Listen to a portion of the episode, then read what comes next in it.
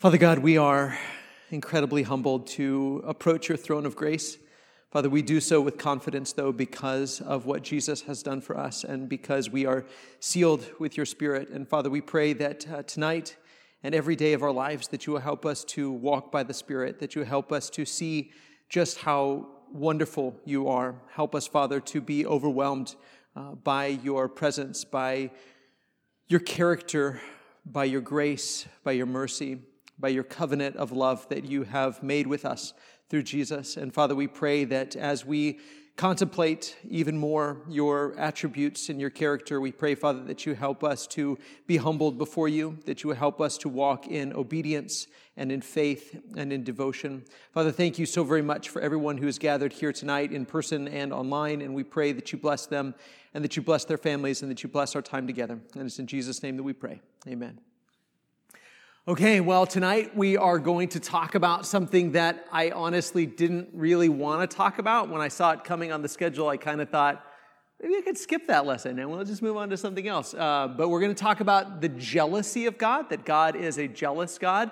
Uh, so, as we typically do, let's start with a, a discussion question. And our discussion question first is this is what are some things that someone else might have because that's typically what, uh, what we think of when we think of jealousy, right? Uh, when we think about something that someone else has over which we could feel jealous. What is something that someone else could have over which we might feel jealous? What's that? Talent, yes, absolutely, a talent. Yeah, so we might feel jealous of someone else's talent. Somebody else has an ability or a talent that we don't have, and we could feel jealous that they have that talent or ability. What else? Absolutely. Houses, cars, things, stuff, right? Yeah, absolutely. Jealous of the things that people have that we don't have. Money, Money yeah, absolutely. Yeah. Relationships, Relationships absolutely. Absolutely, for sure. In ministry, I've, I don't know how many times I've, I've visited with people over the years that uh, are not married and want to be married, and they have a hard time not being jealous of those who are married. Um, and, and then sometimes maybe you are married, but you look at somebody else's marriage and you think, I wish I had a marriage like theirs, and you feel jealous of their relationship. You might have a similar relationship, but it may not be as strong or as good or as healthy, and you're jealous of the strength of somebody else's relationship, or that somebody else has kids and you don't have kids, and so you're jealous of, of the relationships that they have and you don't. What else? Intelligence, absolutely. Yeah, we talked about skill or talent, but, but yeah, we might be jealous of somebody else's intelligence. Why? How come they can think of those things and I can't think of those things? How come they're smarter than I am and, and they can do that and I can't? Yeah. What else might we be jealous of from someone else? What about, what about in, within our relationships? Sometimes we might think about jealousy within a relationship. Why might, why might someone be jealous within a relationship? What might cause feelings of jealousy within a relationship? Say somebody's dating somebody else, right? What, why might a boyfriend feel jealous um, in a relationship with his girlfriend, or a girlfriend feel jealous with her, with her boyfriend, or even in a marriage relationship? Why might somebody have feelings of jealousy? Insecure. Okay, yeah, absolutely. So maybe there's insecurity, and so maybe maybe that there's there's a feeling like maybe they're giving more attention to someone else that, that I wish they were giving to me. How come they're paying more attention to that person than, than they are me? So we might we might feel jealous about time or attention or even affection. How come they're giving that affection to them? Or how come someone else is giving time or attention or affection to the person I love and, and they're not getting that from me, right? Anything else you could think of? Why else might we feel jealous? Attention from others, absolutely, yeah. So why, why are they getting all of the attention and, and I'm not getting that attention? Absolutely. You can feel like that. And, and, and a lot of these things go hand in hand, like the talent or ability thing might go hand in hand with uh, the, the attention. So because they're talented, um, and maybe it's we want their talent, or maybe it's we want the attention that their talent is bringing to them, and we're not getting that, that attention or those accolades or that fame or that fortune, and that might play into the, the stuff and the money. So all of these things may, may overlap each other, and we have these feelings of other people have this or this person has that, and I want that. I want it to be mine, and, and I, I don't understand why they have it and I don't. So let me ask you this question Is jealousy good or is jealousy bad? What do you think? It can be good because it makes us aspire to do better, to do more, to get where they. Okay, absolutely. Okay, so yeah, so it might be a motivating thing. So so it might be good in that sense. Yeah. Yeah, absolutely. Yeah, I kind of already tipped my hand, didn't I, in that we're talking about the attributes of God. And, and so, yes, so obviously God is a jealous God. And so that's, that's a good thing. Whatever quality or characteristic he has, it's a good thing. Uh, but at the same time, uh, we also know that it can be bad, can't it? In fact, it's often listed in these lists of sins and uh, works of the flesh, like Galatians chapter 5. Jealousy is called a work of the flesh. So jealousy can be a sinful thing a sinful thing, but it also can be something that's positive. So, how can that be something that is a positive attribute of God? God is a jealous God, but at the same time be a negative thing and a work of the flesh. In fact, a lot of people have really struggled with this. And in our book that, that we're, we're going through right now, one story that was uh, relayed and it actually came up again in some of my study this week is that Oprah actually struggled in her faith because because of this right here. She was listening to a sermon one time, and, and the preacher talked about how uh, God is a jealous God. And she was like, Well, that doesn't make sense because jealousy is bad, and so I don't really want to believe in a God that, that is jealous. So if, if, if jealousy is a bad thing, then, then God shouldn't be jealous. And if God is jealous, then I don't want to believe in a God like that. And so a lot of us struggle with this idea about what does it mean that God is a jealous God? What is God's jealousy? How can God's jealousy be good? But most of the time, our jealousy is not good. It's not healthy. And in fact, it can even be sinful. So, how can that be? And before we even get into that and explaining that, I want to be really clear that I don't want to apologize for God's jealousy. In fact, as I said in the beginning, I started off with this lesson thinking, really don't want to teach this lesson because it, it's kind of hard to teach and hard to even think about. Uh, but I don't want to apologize for the jealousy of God because the more I thought about this and the more I studied about it, I actually think that this is something, just like every other lesson we've had in this series, that, that really highlights the love of God a, a, an aspect of God that is so good and so beautiful and so lovely and so wonderful that I think it's another thing that draws us even closer to God. So God's jealousy is not only not something to shy away from, or certainly not to apologize for, but is actually a part of Him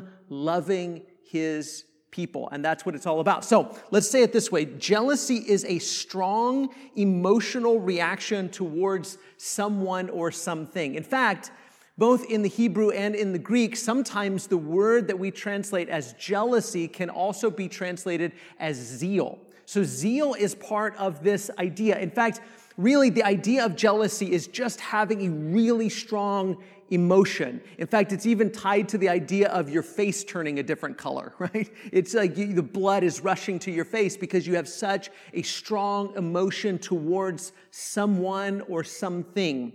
And when we're talking about zeal, zeal is a passionate commitment or dedication, right? Zeal means there's nothing else in the whole world that really means anything to me except this. Right now, this thing or this person, this is everything I care about. This is my whole world. It's my whole field of vision. It's all that I care about.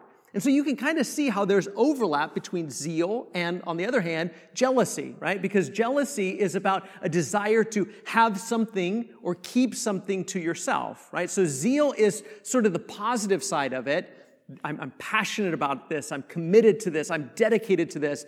And then jealousy, on the other hand, is sort of the defensive side of it or the negative side of it that says, I want to keep this to myself. I want to defend this for myself. I, I want this to be mine, right? So jealousy and zealousy, that's not a word, but being, being uh, zealous and also being jealous, they, these ideas go hand in hand. One is sort of the positive side of it, the, the desire for something, the commitment to something. And then zealous is, or rather, jealous is the sort of protective side of it.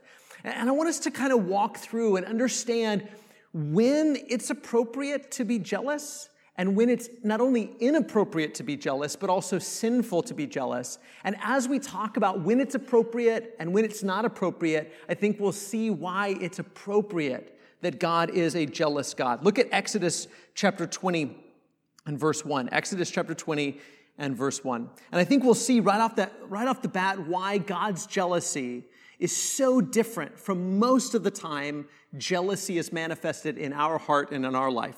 So in Exodus chapter 20 and verse 1, of course, this is God giving the Ten Commandments to the people of Israel.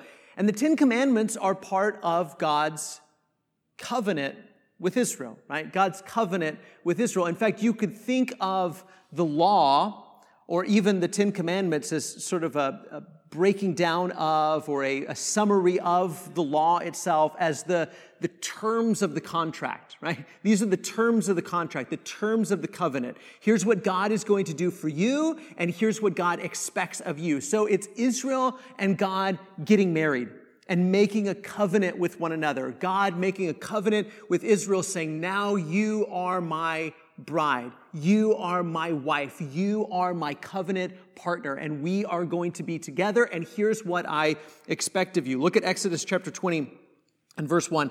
God spoke all these words, saying, I am the Lord your God who brought you out of the land of Egypt, out of the house of slavery. You shall have no other gods before me. You shall not make for yourself a carved image or any likeness of anything that is in heaven or that is in the earth beneath or that is in the water under the earth. So, most of the time we find God's jealousy being highlighted, it's in contrast to idolatry, right? Because your love and your devotion as the people of Israel belongs to God and should not be given to any idol. So don't worship any idols. I'm your God, they're not your God, right? I'm your husband, they're not your husband. These are not your covenant partners. These idols are not your covenant partner. Yahweh, God, is your covenant partner. You shall not bow, verse 5, you shall not bow down to them or serve them, for I, the Lord your God, am a jealous God, visiting the iniquity of the fathers on the children to the third and the fourth generation of those who hate me, but showing steadfast love to thousands of those who love me and keep my commandments. So, what we're going to find as we go throughout these passages is that jealousy is only appropriate within the context of a covenant. Jealousy is really only appropriate when it's in the context of a covenant. Why? Because when you're jealous, you're saying, this, this thing, this belongs to me. Not belongs to me in the sense of it's just a, a possession or something like that, but it belongs to me by covenant. It belongs to me by contract. We made an agreement. And because we made an agreement, because we have a covenant with one another, this belongs to me. So, in the context of Israel and God, it's that their worship and their devotion and their steadfast love, look what he says those who love me and keep my commandments. That's what God expects from them, right? I want you to love me. I want you to be devoted to me. I want you to be committed to me. I want you to keep my commandments, your obedience, your devotion, your love. It belongs to me. So if you give it to some other God who is not really a God, that's unfaithfulness. And, and of course, God is going to be jealous. And so God, God made this covenant with Israel, which means that there is exclusivity, right? It's about exclusivity. It's about saying, Israel, you're, you're the only one. You're the only one that God was picking, the only one God was choosing. Now, of course, in Christ, we've, we've become the new Israel, right? And we are God's covenant people. But when you think back to the Old Testament, it's Israel. And God picks Israel. He could have picked any nation in the world, any group of people in the world, any kingdom in the world, but He picks Israel and He says, You're my special people. And I'm going to have a relationship with you that is exclusive in this way. I'm going to love you in a different way and treat you in a different way. I'm not going to treat you the way everybody else gets treated. I'm going to protect you. I'm going to watch over you. I'm going to provide for you in a way that I don't protect and provide for everybody else. I'm going to have a special relationship with you. And because my relationship with you is exclusive, your relationship with me has to be exclusive, right? Now, there are some things that we share and we're supposed to share. There are things that God shares with all people. And there are some things that we share with everybody. But there are, then there are other things that are not supposed to be shared that are supposed to be exclusive. And, and the best comparison to that is the, the love between, the married love between a, a husband and a wife, right? Because of the covenant that they have with one another. Now, it would be inappropriate for a spouse to, to be jealous that her husband or his wife is talking to someone else, right? That's inappropriate because our conversation can be shared, right? We can share conversation. We can share time with other people.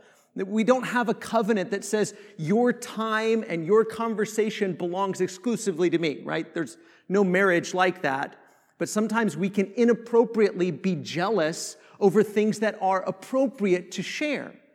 But a spouse is appropriately jealous when the type of love that is supposed to be exclusive between the husband and wife is shared with someone else.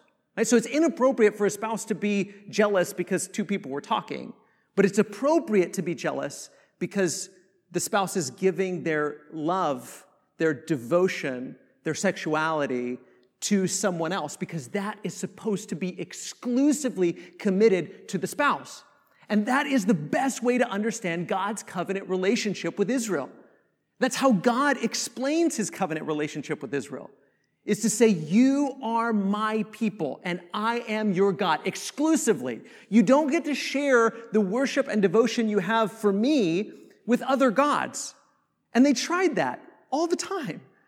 It wasn't like they, there was ever a point in time where they're like, yeah, we're, we're done with Yahweh. Like, we want a divorce from Yahweh. We want a divorce from the God who brought us out of Egypt and brought us into the promised land. We want to, we want to be done with him. No, they never, they never declared a divorce. They never said, we want to be done with God, but they did try to share their devotion with God and with other gods, right? And is that okay? Of course not.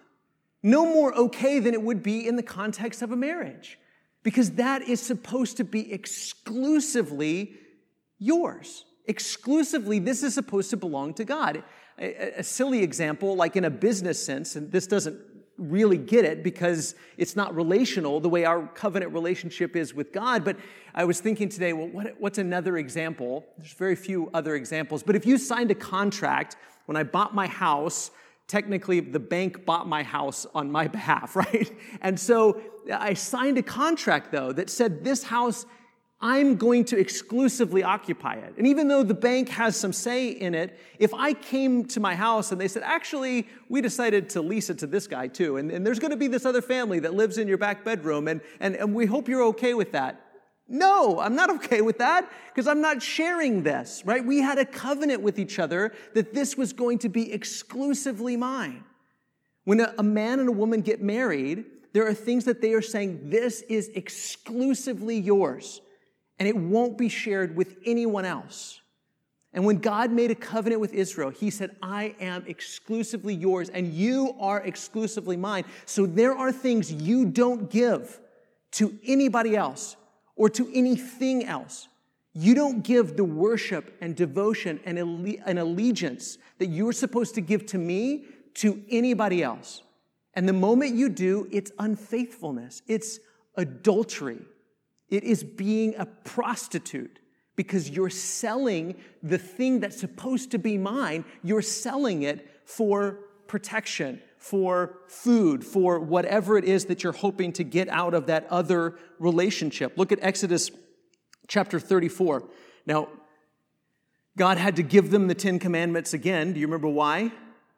Because after Moses got the Ten Commandments the first time, then he goes down and, and what are the people of Israel doing? Worshiping another God, right? I mean, it didn't take them very long at all. And they were like, okay, we, we need something to worship, someone to worship. And they start to give their covenant devotion to someone other than Yahweh. And it makes Moses angry, and he throws down the tablets. And of course, it has to be redone. Look at Exodus chapter 34 and verse 10. And he said, Behold, I am making a covenant before all your people. I will do marvels such as has not been created in all the earth or in any nation, and all the people among whom you are, you are shall see the work of the Lord, for it is an awesome thing that I will do with you. So again, he says, You're mine, and everybody else is going to see God treats Israel differently than all the other nations. God has an exclusive relationship with them. Now, that's not to say that it was so exclusive that other people couldn't be joined to Israel, because all along the story, even up until the time of Christ, there were all kinds of people, including their first battle at Jericho. You remember Rahab and her family? They're like, you and God have something going. You have some sort of special relationship, and we want to be part of what you have with God. And so it wasn't exclusive to the, in the sense that other people couldn't join themselves to Israel, but it was exclusive to say God doesn't give the kind of protection and the kind of providence. He doesn't provide for other peoples like he does for Israel. And he expects them to be committed to him in the same kind of exclusive way. So jealousy is only appropriate in the context of covenant. When two people have agreed, this belongs exclusively to you. Now, can, can we see, and this is kind of stepping out of the lesson for a second, but can we see why our sort of jealousy is so inappropriate sometimes?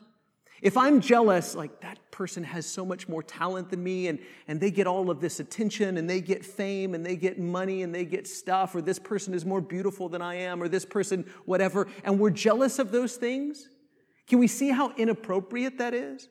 Because we don't have any exclusive claim on those things. That, that doesn't, other people's attention doesn't belong to us by covenant, right? And so we're trying to lay claim to something that we really don't have any claim to. And do we see the, the path that that can lead to and how that leads to bitterness and resentment? And sometimes it can even lead to violence. If we're not careful, we, we can go down a very dark path because we're trying to lay claim to something that really doesn't belong to us. It's appropriate for God to feel jealous of his, of his people's worship and devotion because that belongs to him exclusively. But it's not appropriate for us to be jealous of things that don't belong to us by covenant. And in fact, even the things that we think of as, well, that does belong to me. That's my house, or that's my car, or that's my stuff. And so I'm jealous when other people have more of it, or take mine, or use mine. But wait, it's not exclusively ours, is it? I mean, we're supposed to share some of our things, aren't we? And so jealousy can very quickly lead to greed, right? So we say, not only do I want to hang on to everything I've worked for and everything that's been given to me and all of my stuff, but in fact, I want to accumulate more so that I can keep up with the Joneses, so to speak, over here. And I want to have more stuff so that I can compete with them. But we forget that we're supposed to be sharing these things. We're supposed to be generous with these things. These things don't belong exclusively to us. Look at verse 11. Observe what I command you this day. Behold, I will drive out before you the Amorites, the Canaanites, the Hittites, the Perizzites, the Hivites, and the Jebusites. Take care lest you make a covenant with the inhabitants of the land to, to which you go, lest it become a snare in your midst. You shall tear down their altars and break their pillars and cut down their asherim. Jealousy is only appropriate when it comes from a spirit of generosity. God's covenant with Israel wasn't for his own sake. And see, that, that's another place where sometimes our jealousy shows how fleshly it is. Because most of the time we're jealous, we're jealous because I'm not getting what I want. When God is jealous, he's jealous because his protection and his providing is what is best for these people. His covenant relationship is what is best for Israel. He says, I'm going to drive out these other people. I'm going to take care of all of your enemies. I'm going to provide you with milk and honey, with, with fruit that is big as your head. I'm going to provide you with so much stuff and so many blessings and so many good things because you're my people. Just trust me and I will take care of you. Just trust me and I will bless you. And God knows that if they start to say, well, yeah, I mean, maybe he will, but it wouldn't hurt to have a few gods on the side over here. It wouldn't hurt to have a few gods that maybe they could provide something that Yahweh isn't going to provide, and maybe they can protect me. And, you know, they all worship the Baals and they all worship the Asherahs. And so maybe we ought to have a few idols just in case, just to cover all of our bases. Make sure we're praying to everybody's God. Make sure that we're being provided for. God says, no, it doesn't work like that. You can't be married to me and then be married to all of these other gods. You can't look to me to provide for you and protect you if you're also looking for them to provide for you and protect you. It doesn't work that way. Either you belong exclusively to me and my, your allegiance and devotion belong exclusively to me, or you're trying to cover all your bases. And if you try to cover all your bases, it's not going to be in your best interest because then you're going to be like everybody else and you're going to have what everybody else has. And it's not going to be good for you. God's jealousy is generous. God wants what is best for his people, and he knows that an exclusive relationship with him is what is best for anybody, and that you're not going to get what you get from God from anybody else. And if you try, it's going to be to your detriment and your destruction. See, and again, our jealousy is nothing like that, is it? We want someone else's affection and we want somebody else's attention or we want somebody else's stuff because of our own self interest. But God's jealousy isn't motivated by his own self interest. God's jealousy is motivated by his love. God's jealousy is holy. God's jealousy is loving. God's jealousy is generous. He wants what's best for his people, and what's best for his people is an exclusive relationship with him. Keep reading, verse 14. For you shall worship no other God, for the Lord whose name is jealous. It is his name, El Kanna. The Lord is jealous. For the Lord whose name is jealous is a jealous God lest you make a covenant with the inhabitants of the land, and when they whore after their gods and sacrifice to their gods, and you are invited, you eat of, their, of his sacrifice, and you take of their daughters for your sons, and their daughters whore after their gods, and make your sons whore after their gods. You see, jealousy is appropriate within a covenant relationship. And within a covenant relationship, when you give what exclusively belongs to your spouse, what exclusively belongs to your covenant partner, when you give that to someone else, it's whoredom, it's adultery, it's unfaithfulness. And of course, the covenant partner is going to be jealous. Jealousy is only appropriate when it refuses to share what ought not to be shared. Let me say it the other way jealousy is inappropriate when it refuses to share what should be shared, right? If I'm jealous because I don't want to share attention, if I'm jealous because I don't want to share money, if I'm jealous because I don't want to share stuff that ought to be shared, that's an inappropriate jealousy. But if I'm jealous because I don't want to share what ought not to be shared, what belongs to me by covenant, and again, one of the few places that's true is within a marriage. I don't want to share what belongs to me by covenant, what should not be shared, and neither does God, because that's not what's in the best interest of his people. So jealousy is only appropriate when it refuses to share what ought not to be shared. So let's sum this up. God's jealousy, number one, is felt and expressed in the context of covenant. Covenant. And again, this is why God's jealousy is so beautiful, because he makes covenant with people. And he doesn't force anybody into covenant, right? He doesn't force anybody into covenant. And as, as his people today, as those who are his covenant people by his grace through the sacrifice of Jesus, God never forced any of us to be in covenant with him, did he? We all decided, if we're Christians, we decided, I, I want to be in covenant with God through Jesus. I want the blood of Jesus to wash away my sins. I want to receive what he's giving, and I want to give myself to him. I want to belong exclusively to him. I want to give myself totally and completely to this God. And it, you, you chose to do that. He didn't force you to do that.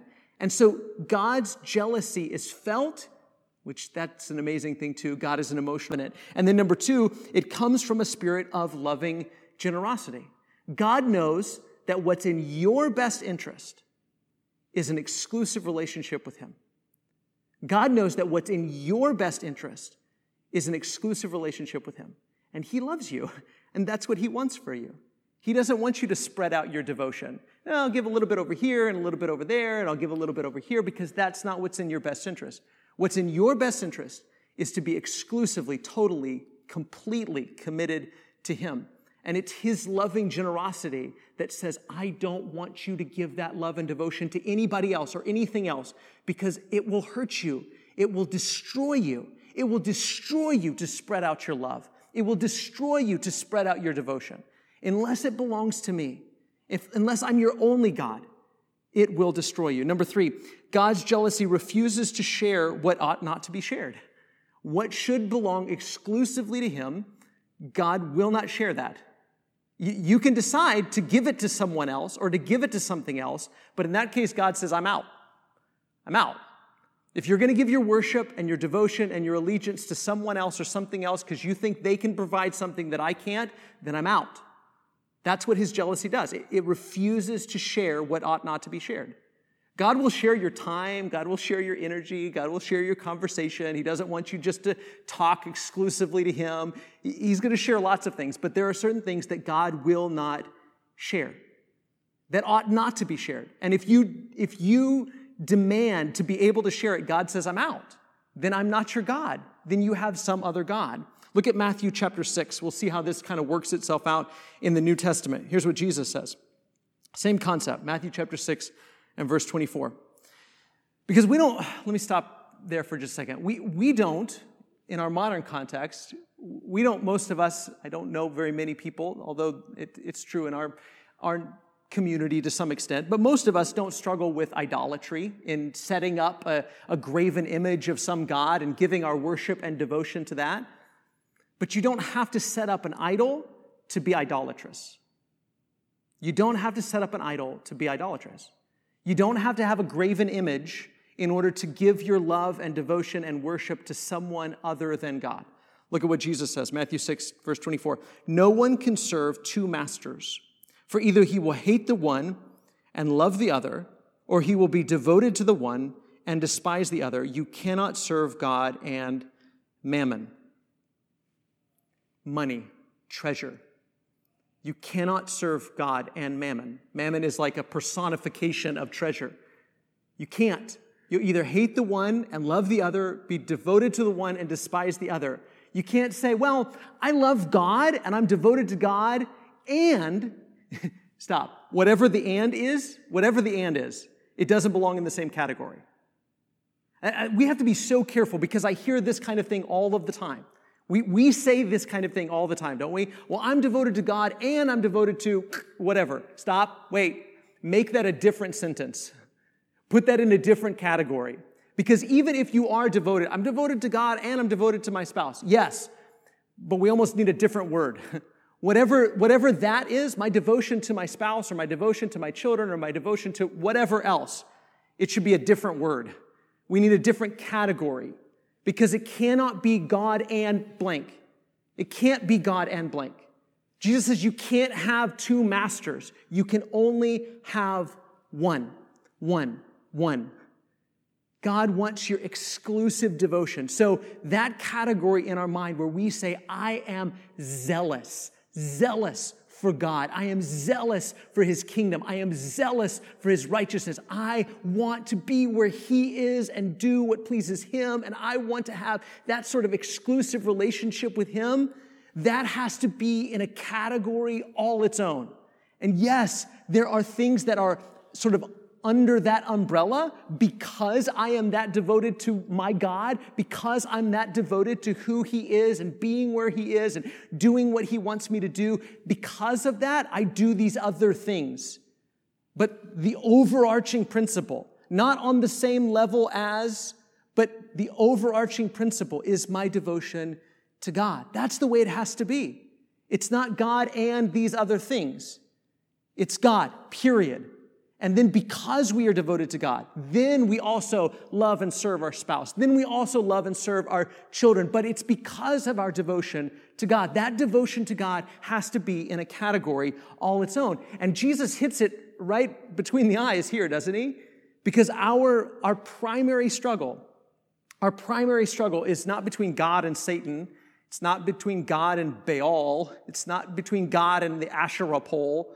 Our primary struggle is between God and mammon, God and treasure. Because we think, you know what? I know money doesn't buy happiness, but it sure makes life really secure. And I really got to have all of that stuff, right? And we say, yes, I, I need God and I trust God and I, I, I'm devoted to God, but I also need to be devoted to my stuff. And Jesus says, stop. You can't have two masters. Keep reading. Verse 25, therefore, I tell you, don't be anxious about your life, what you'll eat or what you'll drink, nor about your body, what you'll put on. Is not life more than food and the body more than clothing? Look at the birds of the air. They neither sow nor reap nor gather into barns, and yet your heavenly Father feeds them. Are you not of more value than they? And which of you, by being anxious, can add a single hour to his span of life? Again, God's jealousy that says only one, only one master, only one Lord, only one God. It's out of a spirit of generosity. He feeds you, He takes care of you, He feeds all of His creation. Look at verse 28. And why are you anxious about clothing? Consider the lilies of the field, how they grow. They neither toil nor spin. Yet I tell you, even Solomon in all his glory was not arrayed like one of these. But if God so clothes the grass of the field, which today is alive and tomorrow is thrown into the oven, will he not much more clothe you, O you of little faith? Therefore, do not be anxious, saying, What shall we eat? What shall we drink? What shall we wear? For the Gentiles seek after all these things, and your heavenly Father knows that you need them all. But seek first the kingdom of God and his righteousness, and all these things will be added to you. Zealous, right? Zealous and jealous go, go hand in hand, don't they? We, we have to seek first the kingdom of God and his righteousness, and then trust that our Heavenly Father, out of His spirit of generosity, will take care of us, will give us life, will give us life in abundance, will take care of our needs so that we don't put our devotion to stuff, to security, in the same category as our devotion to God. And that word there, security, most of the time, I would say most of the time, for a lot of us, our unfaithfulness to God is not after, it's not because we're seeking pleasure. Most of us, it's not because we're seeking pleasure. That's true for a lot of people, but probably most of us in this room, most of our unfaithfulness to God is not because we're seeking pleasure, it's because we're seeking security. And most of the time, most of the time throughout Israel's history, it was the same thing. We think, oh, they're, they're just worshiping all these idols. Why? Because they were terrified. They were terrified that there were armies that were going to come and destroy them. And so they wanted to worship anybody that would give them security. And God says, Don't you trust me? Don't you trust me? And we give our allegiance and our devotion and our commitment to all kinds of things because we're scared and we want security. And so we're seeking that. And Jesus says, Stop and seek first the kingdom of God and his righteousness, and our heavenly Father will take care of you. So I know this is a silly statement, but I, I, want to say it because maybe some of it will stick in our head. When you're zealous, God has no reason to be jealous, right? When you're zealous, when you have that kind of totally committed passion to God, to seeking first His kingdom and His righteousness, then God has no reason to be jealous. God has no reason to be jealous. Just like a committed spouse, when, when a spouse is committed, that their spouse isn't going to be jealous of them, right? If it's a healthy relationship. If you're zealous, God has no reason to be jealous, but sharing your devotion provokes his emotion. Sharing your devotion provokes his emotion. And of course it does. Why wouldn't it? He wants your devotion. And just like, just like with the spouse, I mean, what would you think if, if there was a spouse that when their husband or wife cheated on them, were adulterous, were, were unfaithful to them, and the spouse says, I, well, whatever, what are you going to do? Who cares? It's, it's, not a big deal. You know, whatever. They, they, they make their own choices. I don't mind. What? No, that's not the way you're supposed to feel in that situation. That is exclusively something that belongs to the two of you by covenant. You don't share what belongs to you by covenant. So, of course, that's going to provoke emotion. And of course, when we give our devotion to something else or to someone else, it provokes God's emotion, it provokes God's jealousy. But I want to I want to end with 2 Corinthians chapter 11 because Paul says something here that I just couldn't help but but tack on the end here. 2 Corinthians chapter 11 and verse 1. He says to the church at Corinth, I wish you would bear with me in a little foolishness. Do bear with me, for I feel a divine jealousy for you, since I betrothed you to one husband to present you as a pure virgin to Christ. He says, I feel a divine jealousy for you. I'm jealous on Jesus' behalf. It's the same thing as if, if you had a best friend, a best friend, like somebody you love like, like your own self. And, and then you went out and you saw your best friend's spouse cheating on them. You would feel jealous on their behalf, right? You would say, That's not right. I love my best friend. I love my friend. And what you're doing to them is hurting them. What you're doing to them is wrong. What you're giving and sharing with other people belongs exclusively to my friend. And that's what Paul's saying. He's saying to the church in Corinth, I feel a divine jealousy for you. I feel jealous on Jesus' behalf because you're giving what should belong to Jesus to others. And I feel jealous on Jesus' behalf because he's my friend. And you're supposed to be totally, completely committed to him. Pure. Verse 3 But I'm afraid that as the serpent deceived Eve by his cunning, your thoughts will be led astray from a sincere and pure devotion to Christ. Your devotion to Christ is supposed to be sincere and pure, not diluted and shared and given to others, but purely devoted to Christ. For if someone comes and proclaims, listen to this, another Jesus than the one we proclaimed, or if you receive a different spirit from the one you received, or if you accept a different gospel from the one you accepted, you put up with it readily enough. He is so mad. He is so frustrated not because they're worshiping some false God by a false God's name, but because they're worshiping another Jesus by the name of Jesus. And we do the same thing too, don't we?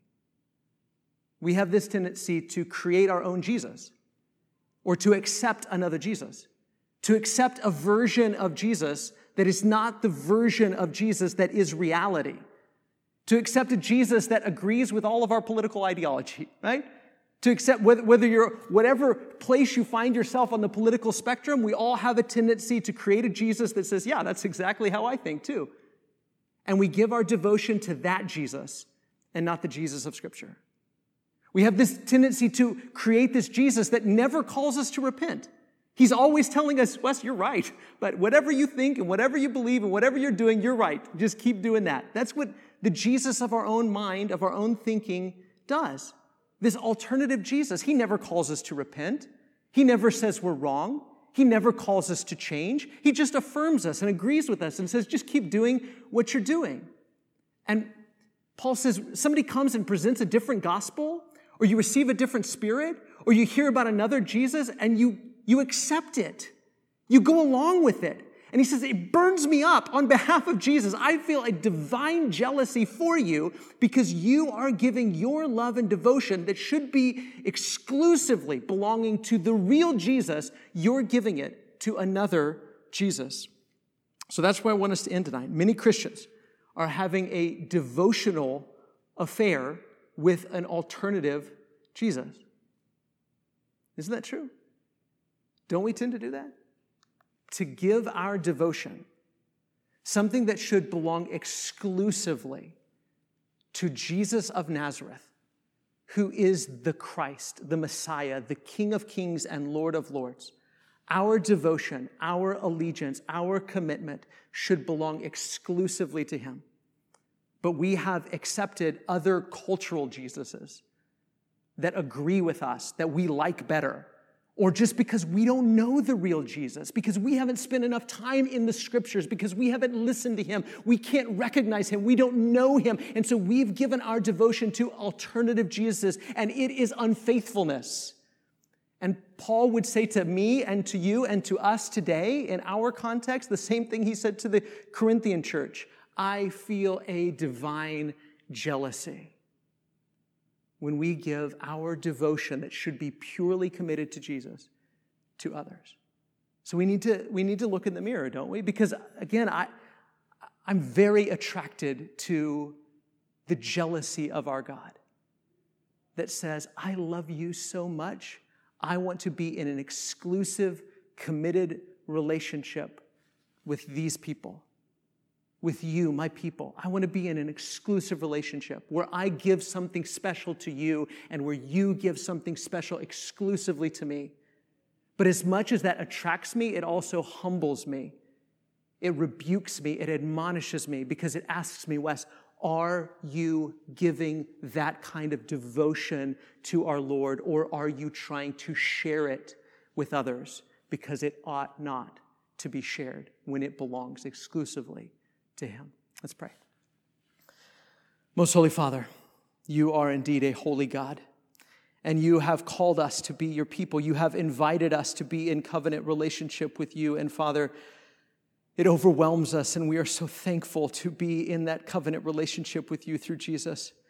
But Father, our hearts have a tendency to stray, and we have a tendency to give our love and devotion and commitment and worship and allegiance to others because we seek pleasure or because we seek affirmation, because we seek security and safety. Father, for many reasons, we need to be reminded that we can only find the true blessings in you. And Father, may we be zealous for your kingdom. May we be zealous for your ways. May our hearts and our minds and our lives and our bodies be wholly and completely committed to you. We pray these things in Jesus' name. Amen.